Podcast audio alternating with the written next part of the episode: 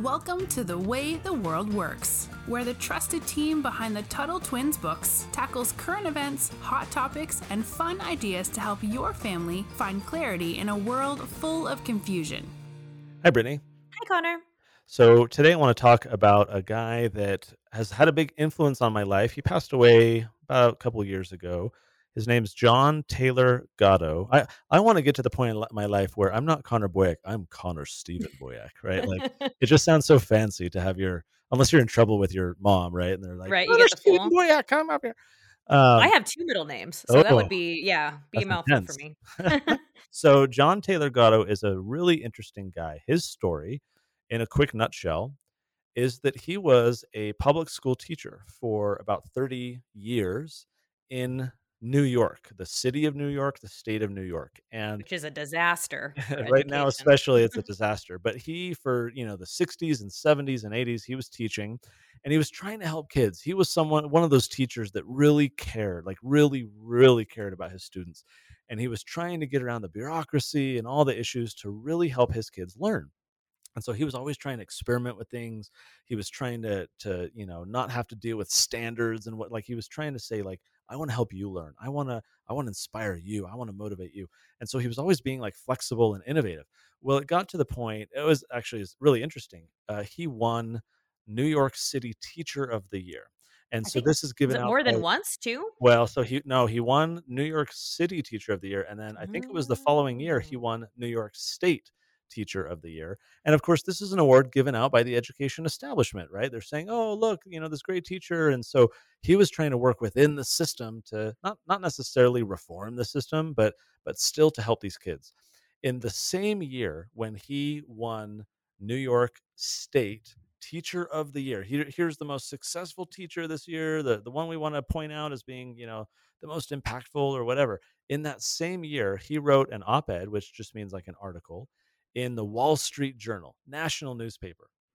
And the title of it was, I Quit, I Think. I love that. And he goes on in his article, in his op-ed, to discuss how he was hurting, like he literally says, he's like, I'm hurting kids more than I'm helping them. And and then he goes on to explain that the system that he was a part of was the the responsibility, was the reason for which these kids, even despite his best efforts as a teacher, were struggling, were having their curiosity just drained from them. And uh, and so he said, I, I quit. He wrote several books. He went on a public speaking tour. And this was kind of in the eighties, right, when homeschooling in, in America was finally legalized, which sounds crazy to say. I did not know that, actually. It wasn't oh, yeah. until the eighties? Yeah, really? it was, yeah, it was basically criminalized everywhere. You had this heavy compulsory education, all these laws. Homeschool. Now you might you might know this more than me. When did it start becoming outlaw? Because in their the founding, people used to homeschool all the time. When when did that stop? Do you know? Yeah, so I mean, it was in the late eighteen mid to late eighteen hundreds when you had a lot of these these new laws being passed saying kids have to be in school, and certainly during the progressive era, that was very much reinforced because it was this collectivist idea, right? It's like we need to mold you into whatever. And so it was, uh, I think, this gradual thing that happened. It wasn't necessarily like a nationwide ban or whatever, but these, as these states passed these laws, the idea at the time was, well, kids need to be in school. I mean, you would have, and you still have some of these laws today, you'd have daytime curfews, right? That if cops see a, a kid out during the yep. day, they can like, you know, go arrest them for violating a daytime curfew. And, and that was born out of this idea that kids should be in school. So it was almost this cultural thing that homeschooling wasn't really a thing. It was, oh, you send your kids to school. That's just what is done. And so these laws reflected the culture and, and said kids have to be in school. So it wasn't until the eighties that a lot of that changed. There were court battles and, mm-hmm. and all kinds of stuff where finally things shifted and, and quickly. Like most states really just opened up and said, okay, yeah, fine, homeschooling. And so it coincided really well for John uh, to go out and you know do a lot of public speaking and to help educate families across the country about the uh, the problems. So he's written several books. Have you ever read one of his books, Brittany? I've read all, th- uh, I've read three of them. So I read, uh, was it Deliberate Dumbing Down? Uh, my favorite is this name, Weapons of Mass Instruction. Yeah. I thought that was very clever. And then he wrote one that's just a history book, essentially. Yep. What is it? The, the Underground. Underground. Yes. Yep. And that one is my favorite because I think like you, I'm a history buff and that it didn't miss anything. That was just, yeah. that was a wild ride.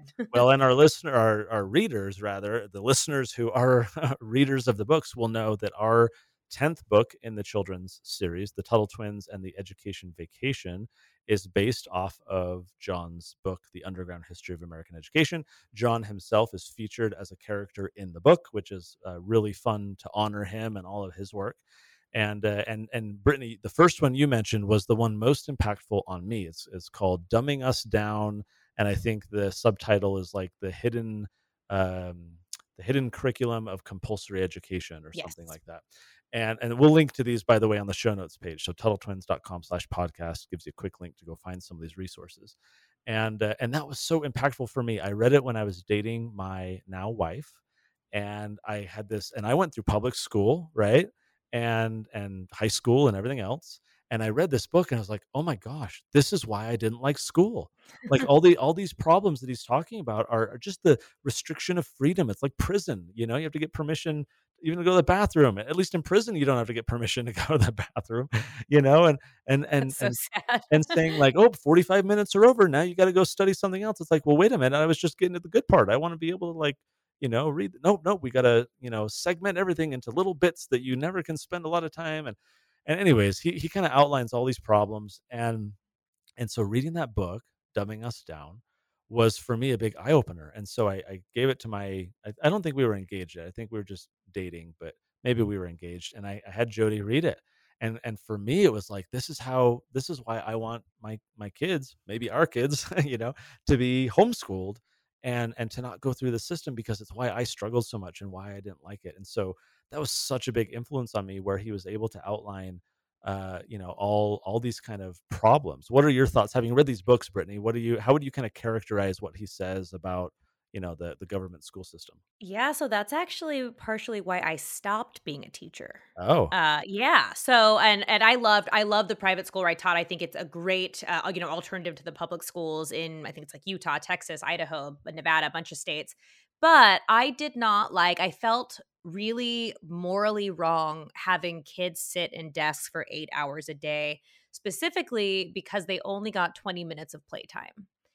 And, you know, before that, I was like, okay, that's fine. We all did it, you know, and, and this school was very academically advanced. So these kids, we taught the Socratic method. Em and I talked about that in another episode, where you ask questions instead of instead of these open-ended questions. How do you know? Why do you know this? And, and we also taught them to question authority, which is something you and I have also talked about. So those were great things. But I saw my kids being very unhappy and miserable. And because of how advanced mm. the curriculum was, I saw a lot of them start getting really sad and depressed and stressed out.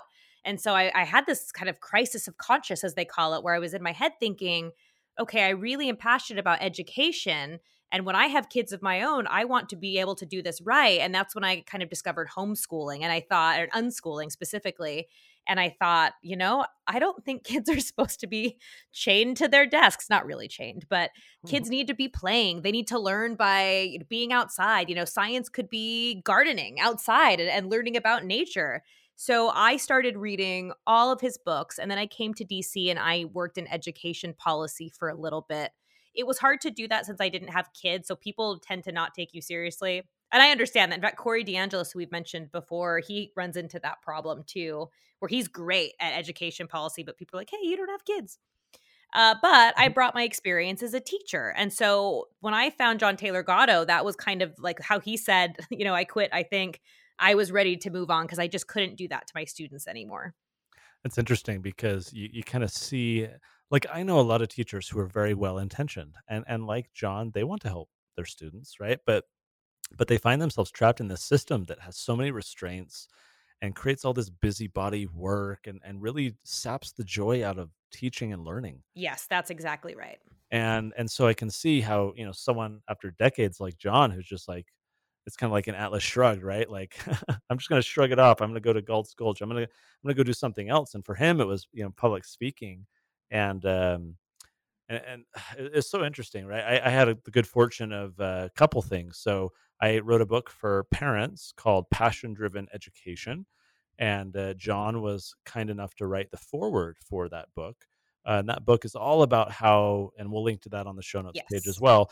That book is all about how how we actually learn as as humans, and it's not just for adults. We should provide this authentic learning experience for our kids. We we all learn better and more quickly and retain information better when it's something we're interested about. So we should afford that same freedom to kids and not say, well, this curriculum committee you've never met has dictated that you must learn all these things in the same way as everyone else. Everyone, everyone who's seven has to learn this. Everyone right. who's eleven. It's so silly. It is silly. So so John was very kind to write the foreword for that book, which I was blown away by uh, just because I looked up to this guy who was like this pioneer of, you know, alternative education. And then, um, as you know, Brittany, you contributed yes. to the Skip College book. Uh, we'll link to this one as well. It's got a provocative title. Ultimately, the, the book doesn't necessarily say everyone should skip college. It's more a book that says, if you're going to go to college, you better have your eyes wide open and uh, and understand first some of the alternatives that you should consider, because chances are those alternatives are going to be better for you. So Brittany, you and uh, several others contributed uh, chapters to that book that I edited, and I did a chapter as well.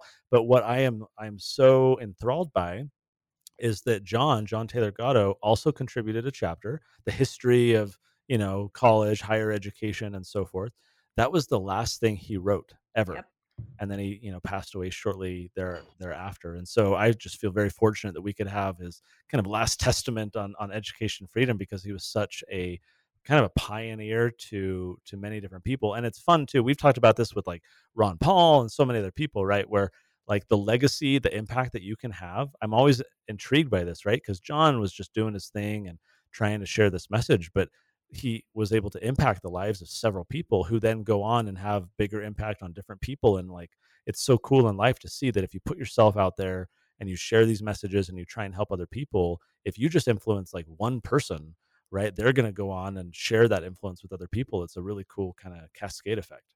Well, and think of the kids who whose parents, like you, you know, chose to homeschool because they found John Taylor Gatto. I think when we interviewed Anna Martin, I think she said something similar, that that's how she discovered um, unschooling as well. And I think she told you and I that on the first date with her husband, she said, listen, we can go on a second date, but I'm unschooling my kids. And I thought that was really, it was really funny and and nice, because think about that. She's got two boys, I think, and those two boys have grown up and they're doing tremendous things now. So think about if more parents did that, and, you know, they have four or five kids and they go off and do these great things. It's, you know, what they call the domino effect. So I think that's one thing that makes him so important, is he really opens your eyes. And like you said, he encourages other people. You know, I feel like I'm doing a better now than I was forcing those kids to be in a desk, you know, right, right. and talking to people about unschooling. So, so yeah, he's a very inspirational man, very much so. There, there's also this question of, you know, what does impact actually look like? And, and so for him to write these books, like, it's had a massive impact. But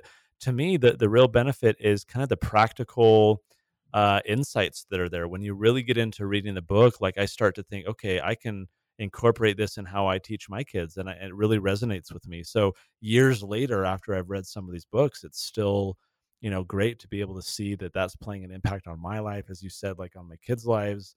And, uh, and that's something that you don't really anticipate at the beginning. But what I also like about John is that you and I or others can be critical of, you know, the government school system, but John and people like him are much more authentic. It's just like, you know, as you were pointing out with Corey DeAngelis, people kind of discount his ideas perhaps because he's not a parent. Well, you know, people discount my ideas, uh, criticisms of government schools sometimes because, you know, I don't send my kids there, mm. right? And so here's John, a, a thirty-year teacher, a veteran of the system. He was awarded, you know, time and again by the people in the system. No one can discount that this guy wasn't trying, you know, his best from within the system to improve it and to help these kids. And so I really like that he's the one to give voice to these ideas, because he's so authentic, right? Like he he kind of earned that platform that he stands on to go shout to the masses. And so no one can really dispute that this guy, oh, you just hate public education. Like, well, no, like I was a teacher for thirty years, yeah. right? Like you can't really get away from it. Parents, especially, if you have not read any of John Taylor Gatto's stuff, you're going to want to. I would recommend you start with that book, Dumbing Us Down. Uh, but as Brittany said, there are several others. We'll link to them all on the show notes page, tuttle twins dot com slash podcast. John Taylor Gatto is someone worth listening to. He uh, ha- explains things, you know, really well, and it's really insightful stuff. Even if your kids are in, in the government school or a charter school, which is also a government school, or, you know, slightly better, but still a government school, government school with lipstick, or, you know, a, a private school, or, you know, if you homeschool, whatever your situation, you're going to glean a lot uh, from just learning the history of a, a lot of this stuff.